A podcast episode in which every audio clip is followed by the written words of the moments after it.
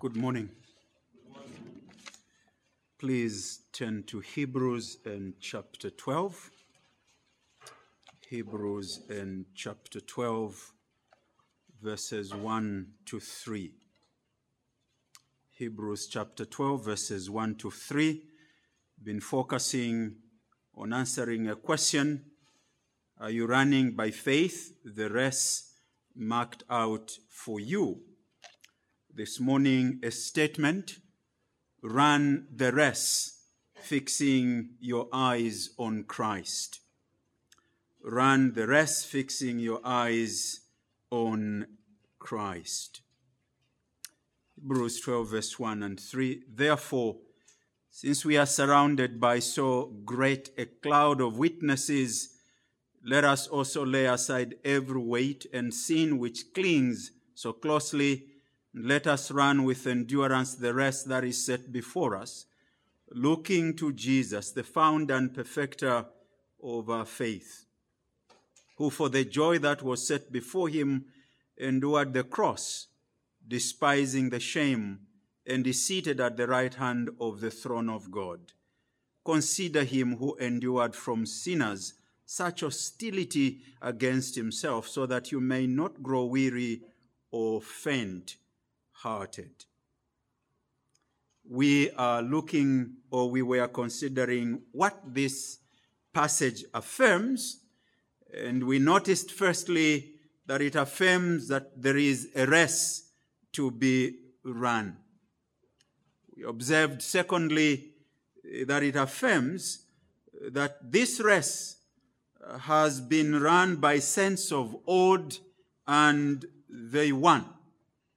They run the race victoriously.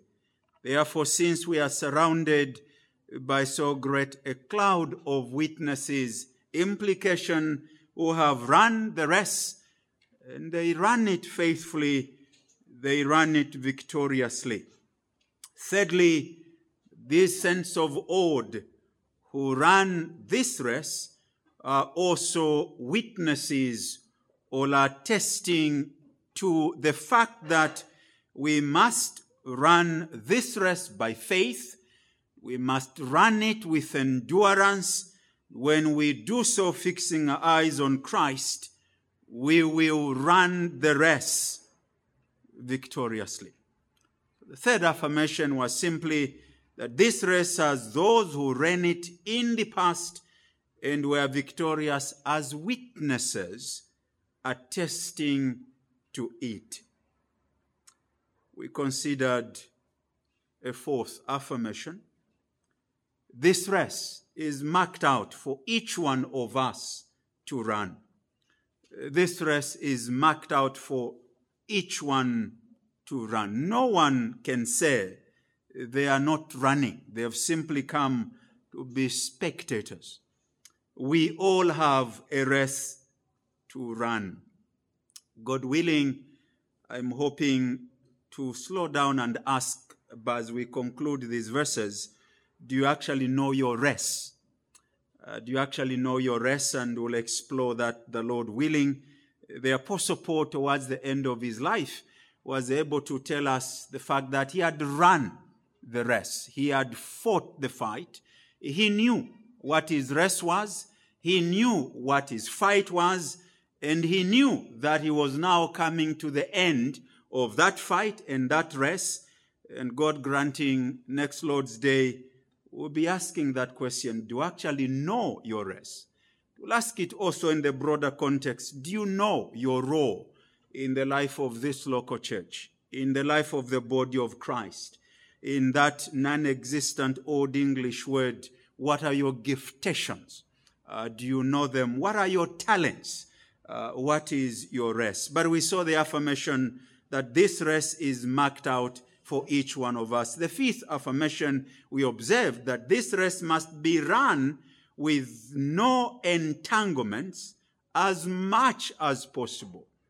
With no entanglements or sin as much as possible. Therefore, since we are surrounded by so great a cloud of witnesses, let us also lay aside every weight or every entanglement and sin which clings so closely, and let us run with endurance the race that is set before us.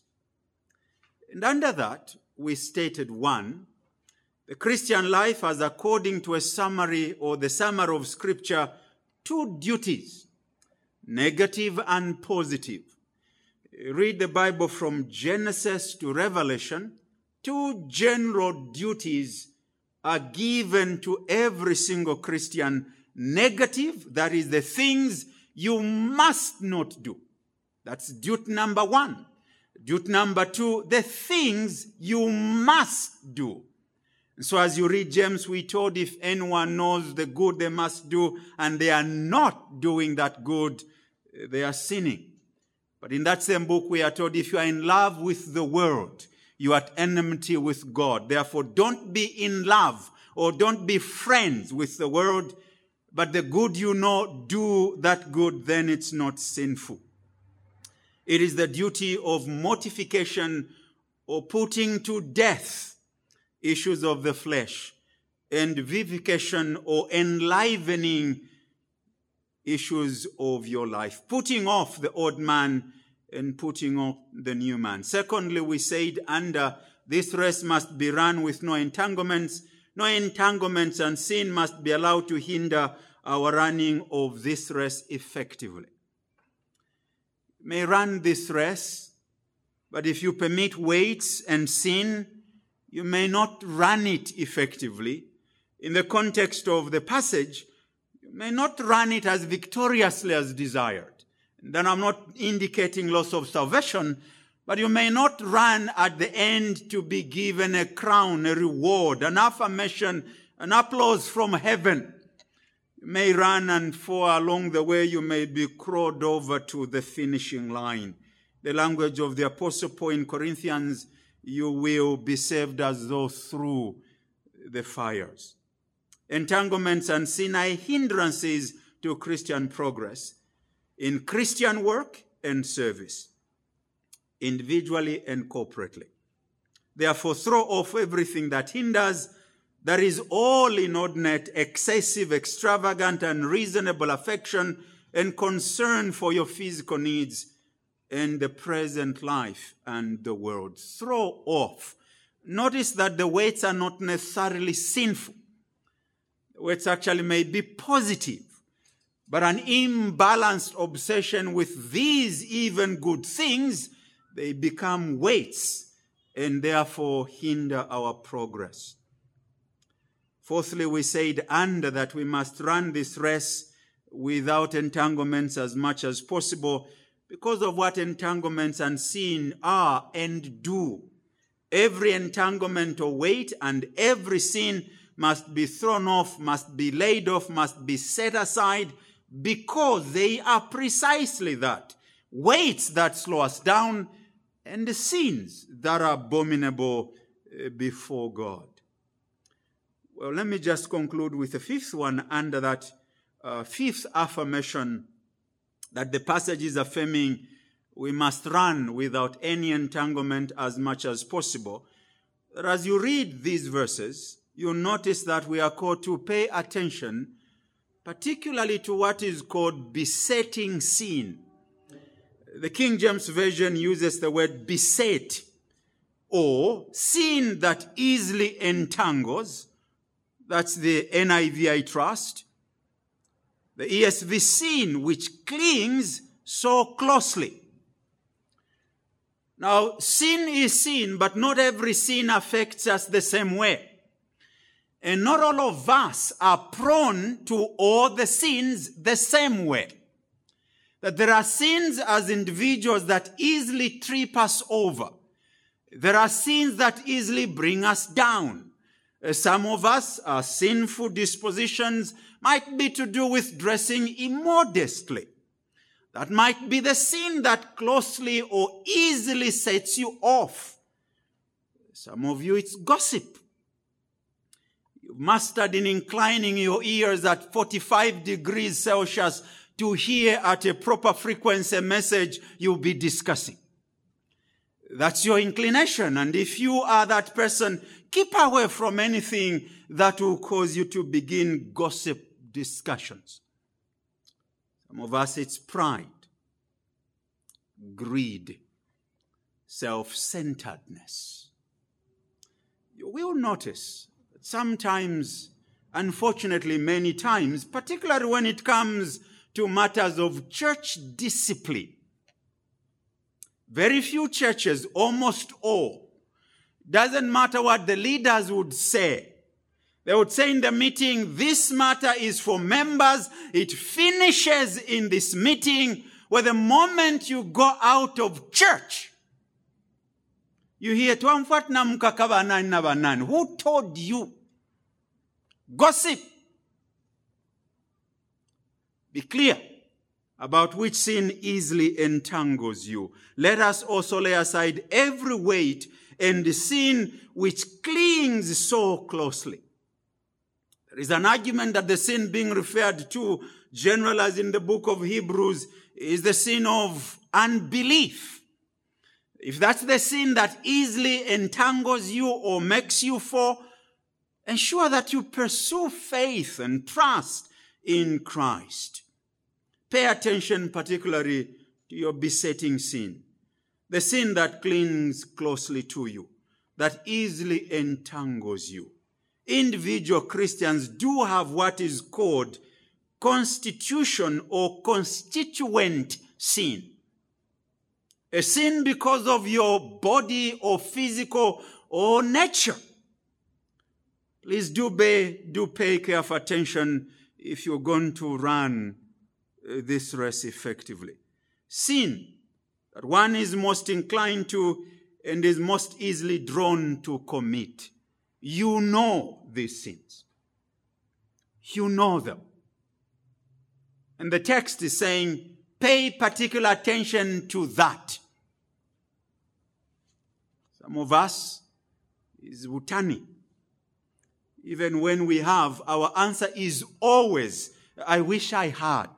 No, terribly sorry. I wish I could help when you actually can. The passage is affirming pay careful attention and do not be entangled. Sin that so easily entangles or besetting sin is the sin that has the greatest or tends to have the greatest leverage over us or pull against us by the circumstances we in a constitution, a makeup, or a company. Some of us, it's an unhealthy obsession with social media. Pay attention to that. Affirmation number six. This race, life must be run with the right attitude or approach. This race must be run with the right attitude or approach. That's what these verses is affirming as well. Listen to the wording. Therefore, since we are surrounded by so great a cloud of witnesses, let us also lay aside every weight and sin which clings so closely, and let us run with endurance, with perseverance, with steadfastness, with patience, depending on the version you're using.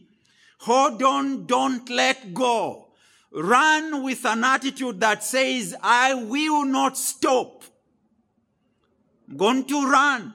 If I faint along the way, I will ask the people to so lift me and bring me to the finishing line. But run with endurance. Run perseverance. Run with patience. Run with diligence. Run even when you run out of breath. Continue running. Don't give up. If you belong to a ministry, it's probably common knowledge that some members leave a particular ministry because they are frustrated either by the leadership or by the way things are done or by those who want to be first And so, because they're in the background or something is not going the way they, sh- they think it should go, they just stop the fight and they just hold back and stop. Now, look at the text. Look at the text. If that's your race, run with endurance, implication, you're going to encounter resistance. It's not going to be a slide with oil spread over it. It's not going to be a tug of war with oil in our hands so that we easily slip out. We need to have a rough rope and we may have bruises. But the text says, let us run endurance.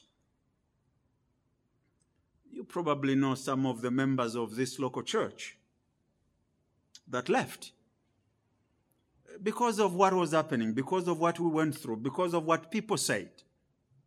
Some probably left not to join any church, left church altogether. Please look at the text. Look at the text. And it is passages like this. I tell myself, look, you must stop saying this, but I continue to encounter passages like this. A Christianity that has no challenges is not biblical Christianity. We are not promised a smooth, well shaped, no struggles, perfect ride home. That's not what the text promises. That's not what Christ promised. Fact is, words were these. If they treated your master this way, guess what? They would do worse. That's not pleasant. Run. Because of these circumstances, run with perseverance. Run with endurance. Run diligently. The word translated perseverance or endurance or patience includes both passive endurance and patience and active persistence or tenacity. That you patiently run, but you actively will not give up. There are things you must do. There is a dependence you must have. You must depend on Christ to give you ability and as it does so, you must put to flame the means is put in your life. So there is going to be active persistence or tenacity or resolve or determination. Be a Kenyan marathon runner or an Ethiopian one. Everybody may take off and run ahead of you. Keep your pace. Everybody else may fall off along the way be on your way to the finishing line. This race must be run with patience, forbearance, persistence. There is need for patience because of the difficulties that lie in our way. There is need for perseverance because we must resist the temptation to stop running or to turn aside from the race track. I still think I can ride a bicycle very, very well. That's what my mind tells me. I, I, I, am convinced I can ride five kilometers fast forward until my body just told me lying. Got on a bicycle, down slope, it was okay. All it needed to happen was just get on a straight, not up, not down, just straight. And all of a sudden, the bicycle became hard. And I'm thinking something is wrong with this bicycle. They didn't oil it properly. You know, who, what is it? And the person I was with says, no, it's not the bicycle. Is at that point you look at them and say, so what are you saying? Your legs are basically saying, done. What the text says, don't give up. Keep going. Now, the, the pace of going forward fast may reduce, but the importance is keep going. It's like those bicycles that you can't stop. You know, it's either foot brake, ngawale kaninshi to stop. So just put your feet there. Keep going is the insistence of the text. But there is going to be resistance. You start going uphill, you must fight gravity. If you are swimming, you must fight upthrust. Someone has said faith and patience are the conquering graces and therefore must be always cultivated and kept in lively exercise. With matters of exercises, beloved, if you think you are healthy, uh, if you walked uh, a kilometer or two six months ago, try to walk two kilometers today. You will understand what perseverance means. Keep going. Number seven, and concluding our affirmation, is that this text basically is stating that there are many examples, but there is one example you cannot afford to follow. There is one person you cannot, and the language is not look at once, it's continue. On your mark, set, get set, go. Your eyes must be fixed on one until the finishing line. Let's read the verses together and pick up that person. Therefore, since we are surrounded by so great a cloud of witnesses, let us also lay aside every weight and sin which clings so closely, and let us run with endurance the race that is set before us, looking. If you're using the ESV, it's looking. I think the NIV would say, let us look. Uh, it, it kind of hides the continuous sense. It's not simply let us look once, it's looking as a continuous process.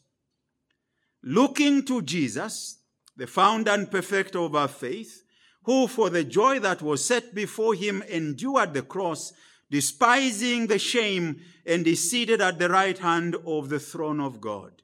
Consider him who endured from sinners such hostility against himself, so that you may not grow weary or faint hearted.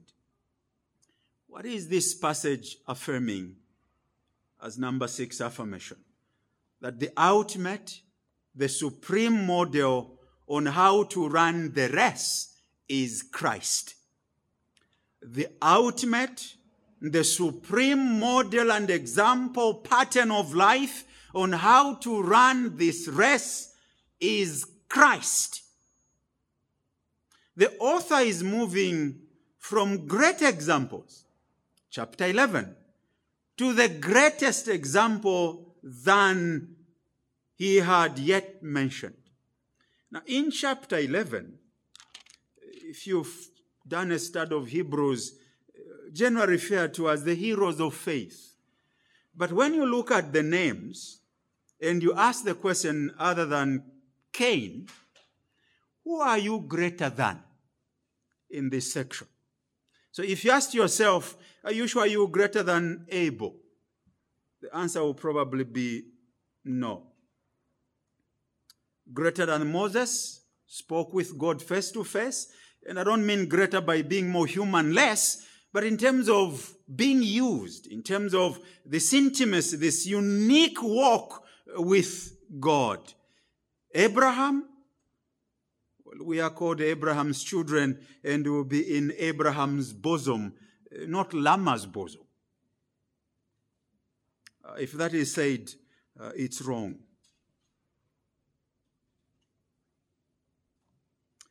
We have Jacob, Joseph, Sarah, a whole list of them.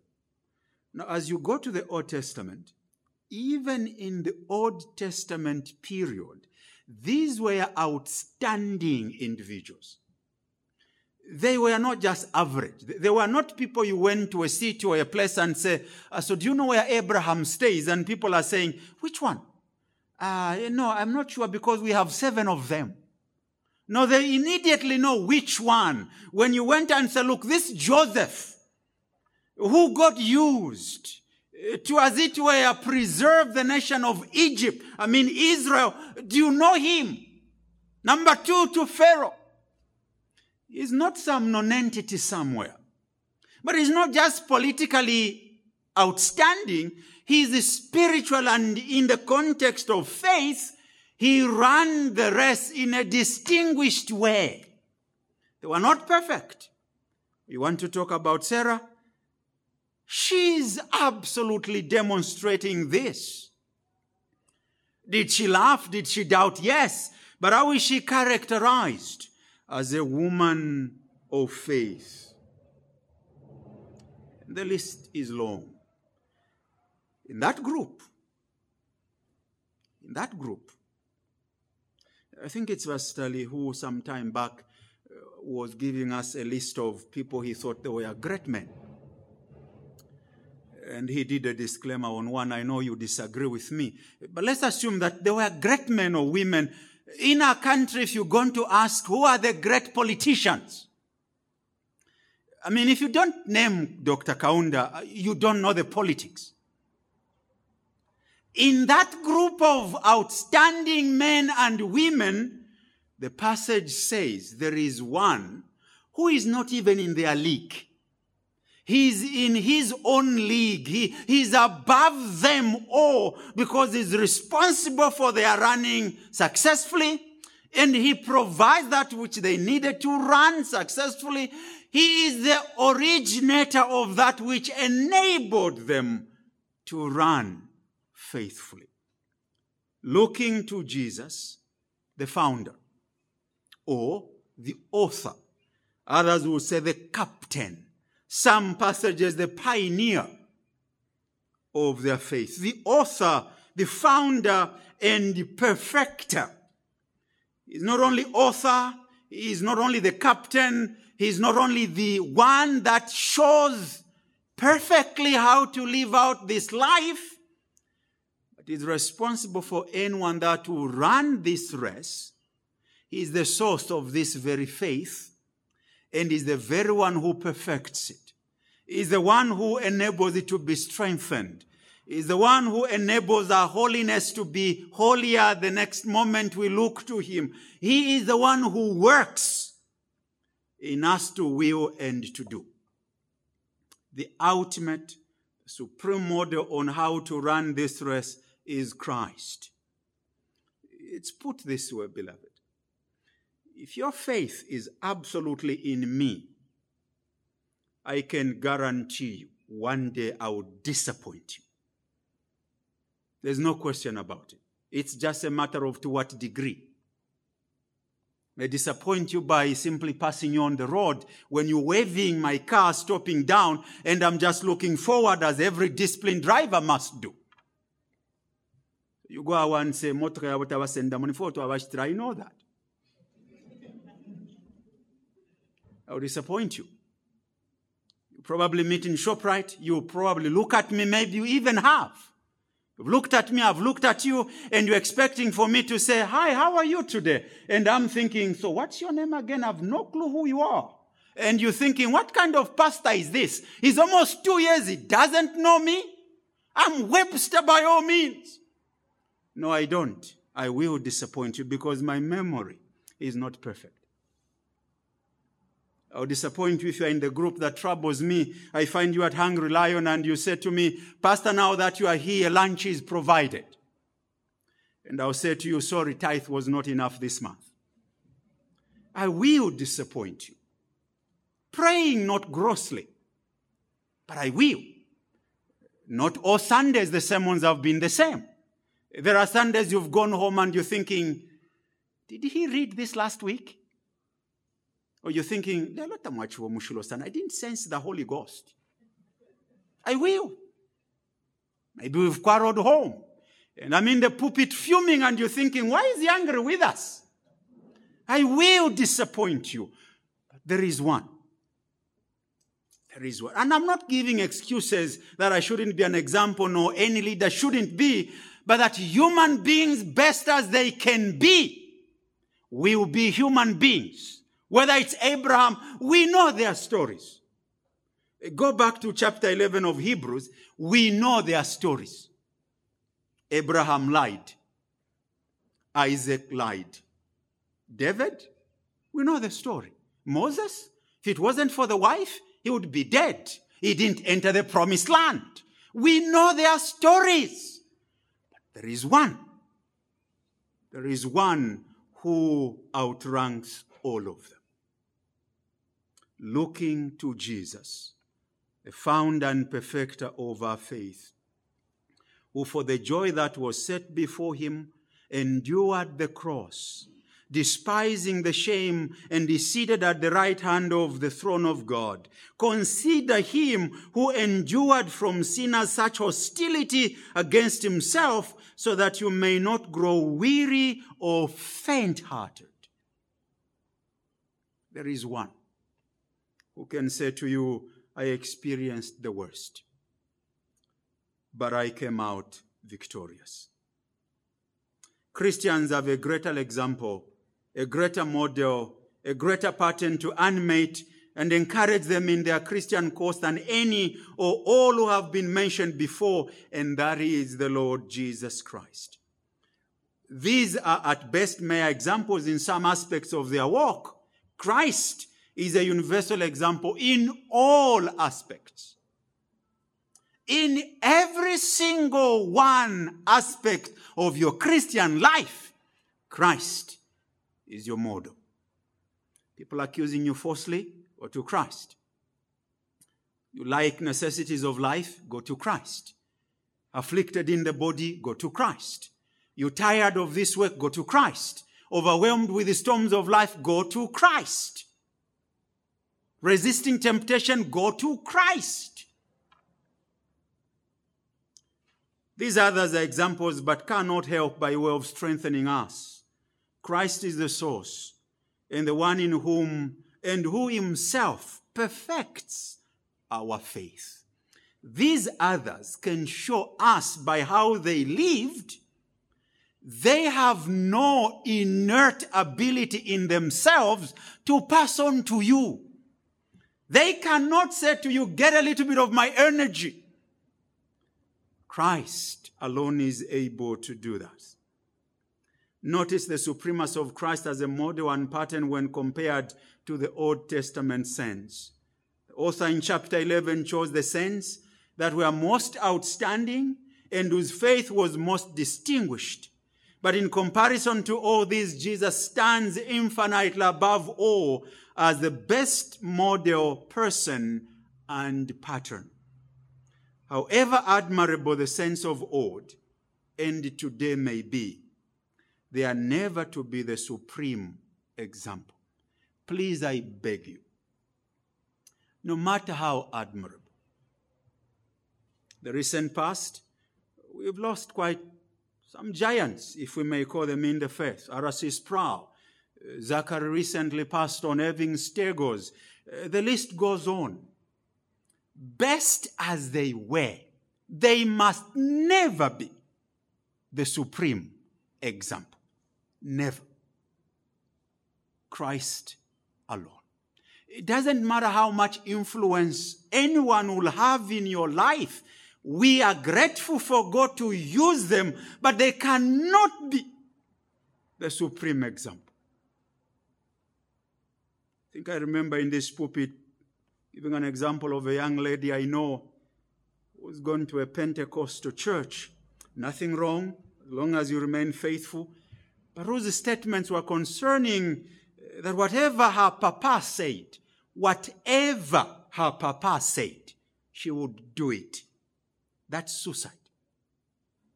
That's suicide. Whether it's a papa or bishop or pastor, elder, you can't do whatever they say you can only do if what they say is biblical. You can't do just whatever they say. Maybe I need to ask a question. Can you do whatever I say? Well, you do have the ability, but the question is, will you? Well, here is one. Need fuel of 3,000 kwacha, please, after church service. Says the bishop of this local church in the name of the church. You're already thinking he's obviously joking. Well, if Christ had made that statement, if Christ had made that statement, our responsibility would have been to obey. Thankfully, he doesn't make such statements of such triviality. It means that we must set Christ continually before us as our example and our great encouragement. We must look to him for direction, for assistance, for acceptance in all our sufferings. In the scriptures, generally, when looking is to God the Father or the Son, it denotes an act of faith or trust with hope and expectation. Jesus is given here not merely as the, perfect example, but as the one in whom we place our faith, and we must be the object of that faith. We must consider him, meditate much on him, and reason with ourselves from his case to our own.